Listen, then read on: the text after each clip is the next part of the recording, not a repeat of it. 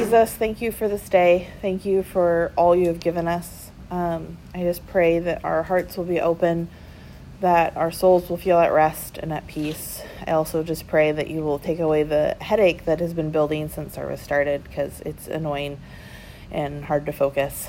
Um, and I praise you for your goodness. In Jesus' name, amen. The picture of peace is set in our minds, a little different to each person, but it's set. Quiet, tranquil, serene, perhaps a sunset on a beach or a quiet field where the wind rustles the long grass. If I were to ask you to close your eyes and the, picture your ideal moment, what would it look like? What does peace look like for you? For me, real peace is a lot louder than an empty beach watching the sky turn red and gold. For me, it is my kids walking in and out of whatever room I am I am in, asking me to solve problems they probably could have solved on their own a few years ago. It is looking like an overwhelming schedule of everyday mundane things that never seem to end. Very rarely do I actually find the picture of peace I want to experience. Most often, peace finds me. Peace isn't a quiet, stress free moment. So often we trick ourselves into believing that the only way peace can exist is through a completely perfect setting. Peace, though, is an active, living, breathing connection between us and the Holy Spirit. Peace is the fight with ourselves to listen. In the song, It Is Well, the lyric, When peace like a river attendeth my way, when sorrow like sea billows roll. That image that this pulls into your mind is strong. A river is not a calm thing. A river is loud and powerful. A river can overtake anything in its way and bend the path to itself. Peace does not need me to build the perfect place for it to exist. Peace will decide when and where it is offered. The Holy Spirit shows up when He wills, not when I will it. The next line mentions sorrow and sea billows. Sea billows are great waves or a surge of water. Can you picture peace like that?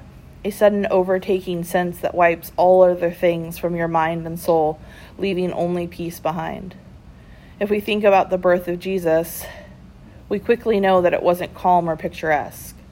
It didn't go as Mary and Joseph planned, out of their hometown and in a barn. Birth itself isn't quiet.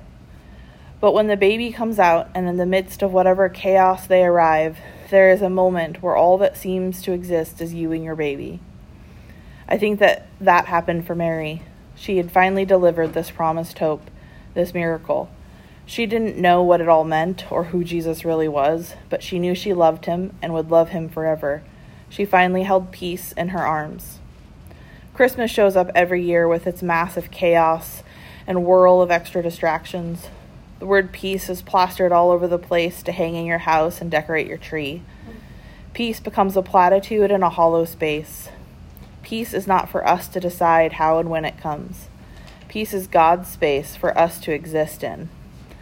God decided when his son would come to the earth and how. He could have picked any time or any place. Christmas is the celebration of the birth of Christ, a tiny baby that did normal tiny baby things.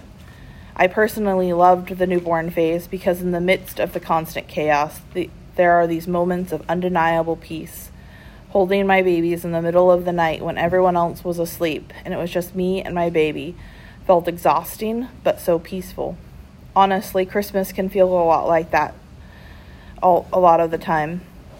This exhausting month long event that every so often the moments of peace pop up into chaos. Peace is bigger than Christmas or our own selves. For you are my rock and my fortress. For your name's sake, you lead me and guide me. You take me out of the net they have hidden for me. Psalm 31, 3 through 4. I read that verse and I think of military traps. But what if the nets that are hidden are the everyday chores, making dinner, grocery shopping, laundry, emotional teenagers, schoolwork meltdowns, marriage irritants, tired bodies, sickness, and on and on? Christmas comes with all those moments with an added layer of chocolate and twinkle lights. Nets are obnoxious to deal with. They catch you in all the empty spaces. That's how nets work. My days are caught in all the empty spaces. Peace comes to fill the spaces. The full space is where the Holy Spirit shows up. He is with us when we are stuck in traffic. He is the calming place when we are buried in laundry. When all the Christmas things build up and you want to yell or cry, He is there to whisper the reminders of the truth of Christmas. No matter the extreme or the mild of the chaos, He is showing up in His perfect peace. He is the fortress and the rock around my heart. He fills the empty spaces. He is peace. All the moments that pop up are distractions, but they aren't without peace. He meets the meets us in them. So what can we do? Languish in our inability to handle it all, grin and get through the decorating cookies with an anxious heart, mark our days with wins and losses of how peaceful we came across to our family. Be strong and let your heart take courage for all you who wait for the Lord. Psalm 31:24. All we have to do is wait. Simply and completely obnoxiously wait. I hate waiting for anything or anyone. But my kids anxiously await the arrival of Christmas morning. They are excited to see what will be under the tree and in their stockings. In their waiting for the special moment, they are anxious, but they are not angry. They want that moment more than anything, and they wait with bated breath. Could I wait for peace like that? Can I today or tomorrow or the next know that although I may feel anxious, peace will surround me like, like a river? Peace will be the rock and the fortress that gets me through all the chaos. Peace will intercede. Peace will exist when all I have are tears after a long, frustrating day. Peace will surround me in a darkened living room with tree lights glowing. Peace will show up every day in the everyday chores and chaos and in the special moments. The offerings are mine to take and to hold dear to my soul. How can I cling to a promise of peace when all seems unpeaceful? How do I take peace and hold it to my heart? Again, my heart is drawn back to that line in the song, Peace Like a River. A river carved the Grand Canyon. A river can move boulders the size of cars.